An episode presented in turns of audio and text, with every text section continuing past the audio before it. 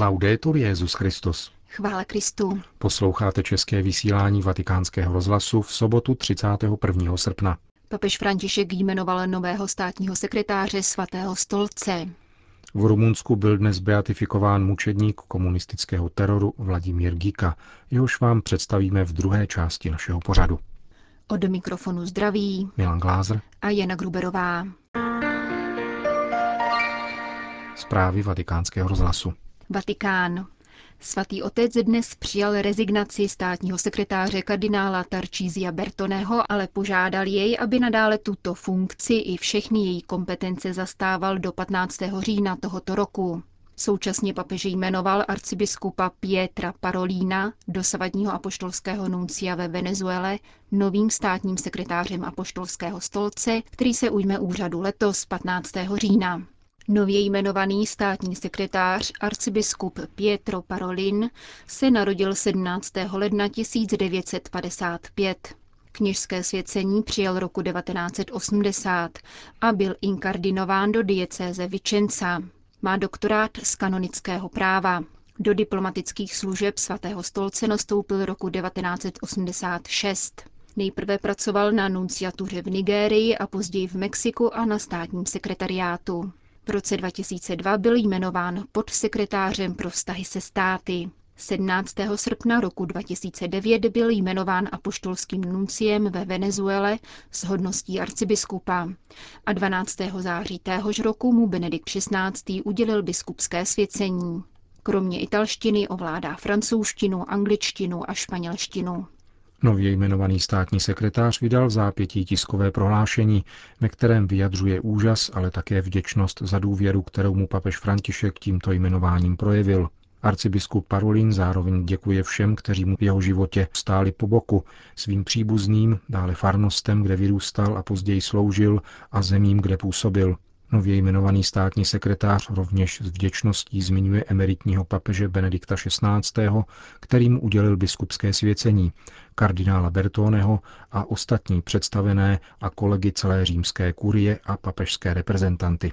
S rozechvěním, ale také s důvěrou a klidem se vydávám této nové službě evangeliu, církvi a papeži Františkovi a, jak nás o to na začátku svého pontifikátu sám žádal, jsem připraven putovat, budovat a vyznávat. Kéž nám Matka Boží, kterou vzývám s jejími tituly od Monteberico, Guadalupe a Coromoto, dodá odvahu kráčet v pánově přítomnosti s křížem páně, budovat církev na pánově krvi, kterou prolil na kříži a vyznávat jedinou slávu ukřižovaného Krista, aby církev kráčela vpřed. Končí dnes jmenovaný státní sekretář apoštolského stolce, arcibiskup Pietro Parolin, svůj list zaslaný z hlavního města Venezuely. Sýrie. Je snadné zahájit letecké útoky na Sýrii, ale obtížné ukončit válku a zabránit důsledkům, které by tyto útoky měly pro celý Blízký východ řekl katolické agentuře Fides syrsko-pravoslavný arcibiskup Eustatius Mata Roham, metropolita Žazirahu a Eufratu. Se zármutkem a se zjevnými obavami o syrský národ dodal, že věřící v Sýrii i mimo Sýrii se modlí za odvrácení tohoto útoku cizích velmocí proti Sýrii a za nastolení míru v celém regionu.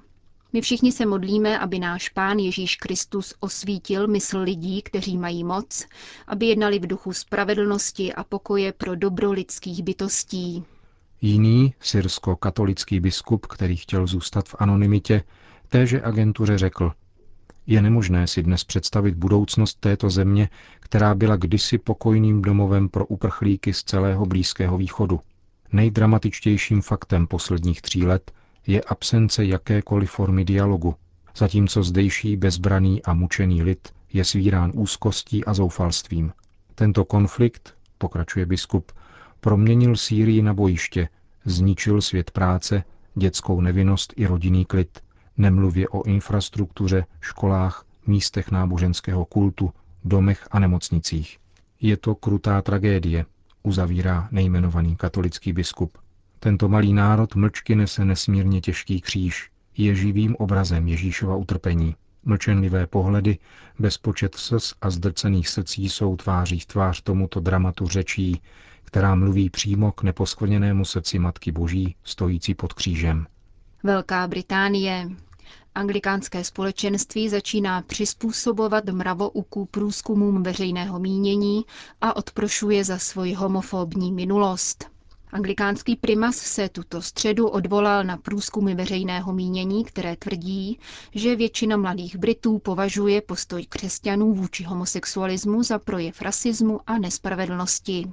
Kanterberský arcibiskup Welby prohlásil, že anglikáni by se měli stydět za svoji homofobní minulost. Doznal dále, že v horní komoře britského parlamentu hlasoval proti zákonu o redefinici manželství, ačkoliv osobně nemá v té věci úplně jasno. Podotknul však také, že neodmítá lidi, kteří mají na věc jiný názor. Konec zpráv.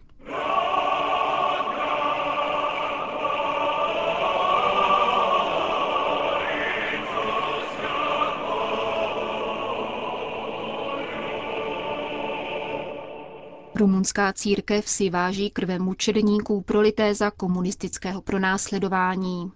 Poté, co byli v tomto desetiletí povýšení k úctě oltáře dva rumunští biskupové maďarského původu, Šilard Bogdánfi a Jánoš Šefler, slavil dnes v Bukurešti kardinál Angelo Amato beatifikační liturgii třetího mučedníka rudé totality. Jejím potomek posledního moldavského knížete, diplomat a vzdělanec, který svůj život strávil apoštolátem na pařížských a bukureštských předměstích. Katolický kněz Monsignor Vladimír Gika. Narodil se na božího vánoční roku 1873 v Konstantinopoli, kde jeho otec Johan Gika zastával úřad rumunského velvyslance. Matka, princezna Alexandrína Boret Blárenberg, pocházela z burbonské dynastie. Byla velmi oddána pravoslavné církvi, kde malý Vladimír přijal svátost křtu. Poté se mu dostalo příslušného vzdělání, tentokrát v protestantském prostředí Toulouse a Paříže. Také on byl nasměrován k diplomatické kariéře. Kromě politických věd však studoval rovněž medicínu, botaniku, umění, literaturu, historii a právo. Jeho mladiství zájem o teologii jej přivedl roku 1898 do Říma, kde na budoucí papežské univerzitě Angelikum, tehdejší kolej svatého Tomáše, získal doktorát z teologie. Právě v tomto období se rozhodl ke vstupu do katolické církve, aby mohl být podle svých vlastních slov ještě ortodoxnější. Učinil tak vyznáním víry 13. dubna roku 1902 v bazilice svaté Sabiny na římském Aventínu. Jeho volba však hluboce zasáhla matku Alexandrínu.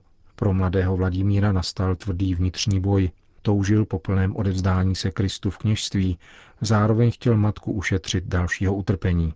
Požádal proto o radu svatého otce Pia X., který mu navrhl prozatím kněžské svěcení odložit a věnovat se plně laickému apoštolátu. Tuto výzvu Vladimír Gika i hned uposlechl. Tím spíše, že mu boží prozřetelnost o dva roky později připravila další významné setkání. V Soluni poznává sestru Vincencu Eleonoru Pučijovou z kongregace Vincentek. Vladimirovo charitativní poslání tím nabývá konkrétní podoby. V Rumunsku roku 1906 otevírá první bezplatnou zdravotní ambulanci a poté zakládá nemocnici svatého Vincence z Pauly, vůbec první katolické charitativní dílo v zemi. V průběhu první světové války uskutečňuje četné diplomatické mise a současně jako ošetřovatel pečuje o zraněné na rumunské i italské frontě. S překvapivou přirozeností přitom přichází z diplomatických kruhů mezi lidové vrstvy, Řídí se přitom soukromým heslem. Opravdový soucit je němý a má vždy hbité ruce.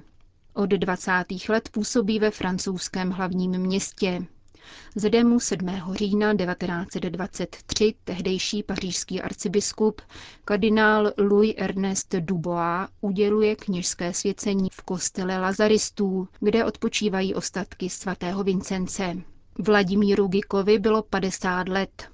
Celou jeho knižskou službu pak trvale doprovázel naléhavý hlas. Můj knězi, jak si troufáš skutečně a plně přinášet mou oběť, pokud nejdříve beze zbytku a bezvýhradně neobětuješ sám sebe?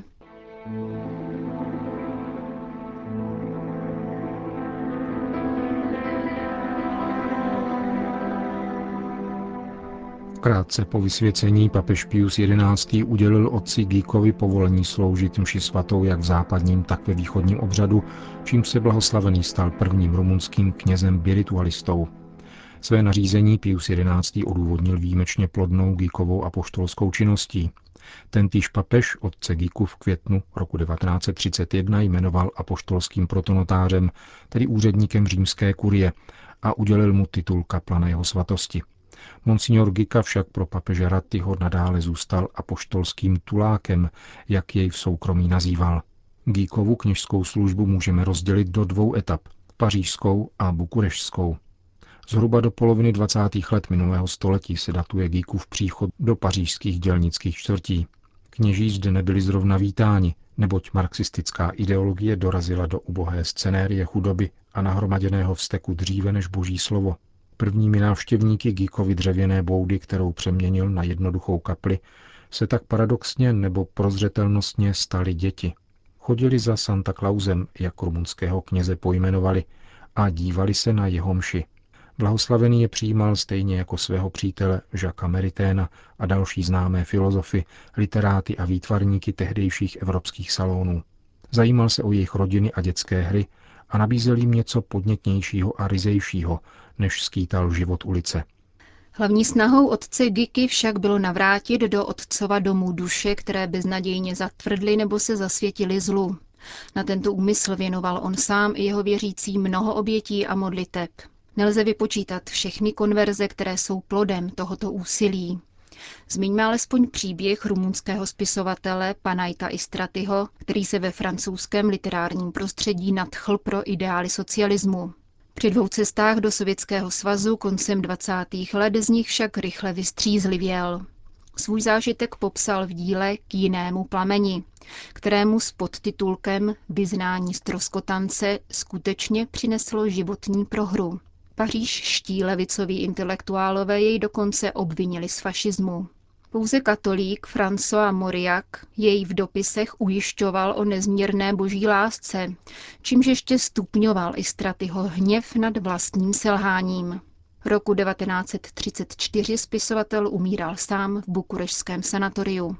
Monsignor Gika za ním přicestoval z Bruselu a u jeho smrtelného lůžka pronesl jen málo slov. Konkrétní gesta milosrdné lásky však způsobila, že se i straty s Bohem smířil ještě před konečným setkáním. Gíkův apoštolát čerpal z nepřetržité modlitby.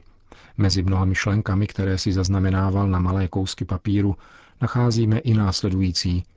Modlitba je jediný jazyk, kterému by zřejmě celý vesmír mohl porozumět. Vyslovili člověk, který mluvil 22 jazyky a procestoval všechny světadíly. Posledních 15 let života monsignor Gika strávil ve své vlasti. Zavítal jsem na návštěvu rodiny v létě 1939 a po vypuknutí druhé světové války se již nemohl vrátit do Paříže. Neustával ve své službě a neopouštěl věřící ani při spojeneckých náletech. Při jednom z bombardování Bukurešti byl zrovna na návštěvě vězeňkyň odsouzených za prostituci v jedné bukurešské věznici. Každý týden tu slavil mši svatou, Odmítl se stoupit do krytu a zůstal v modlitbě s vězněnými ženami, dušemi cenými Bohu. Po nástupu komunismu navzdory naléhání svých příbuzných odmítl emigraci. Věnoval se převážně náboženské a charitativní činnosti, přesto jej režim považoval za politického nepřítele. V letech 1948 až 1952 rumunský totalitní režim uvěznil celou katolickou hierarchii, Monsignor Gika se snažil diplomatickými kanály udržovat vztah nové podzemní církve se svatým stolcem, čímž si vysloužil obvinění z velezrady. Byl zatčen v listopadu roku 1952 a odsouzen poročním nelidském vyšetřování ve vykonstruovaném procesu. Neexistuje větší podsta, než být vězněn pro Krista. Vězení je natolik posvátné místo, že bych se toho nikdy nebyl nadál. Pronesl 80-letý kněz krátce před smrtí v bukurešské věznici Jílava.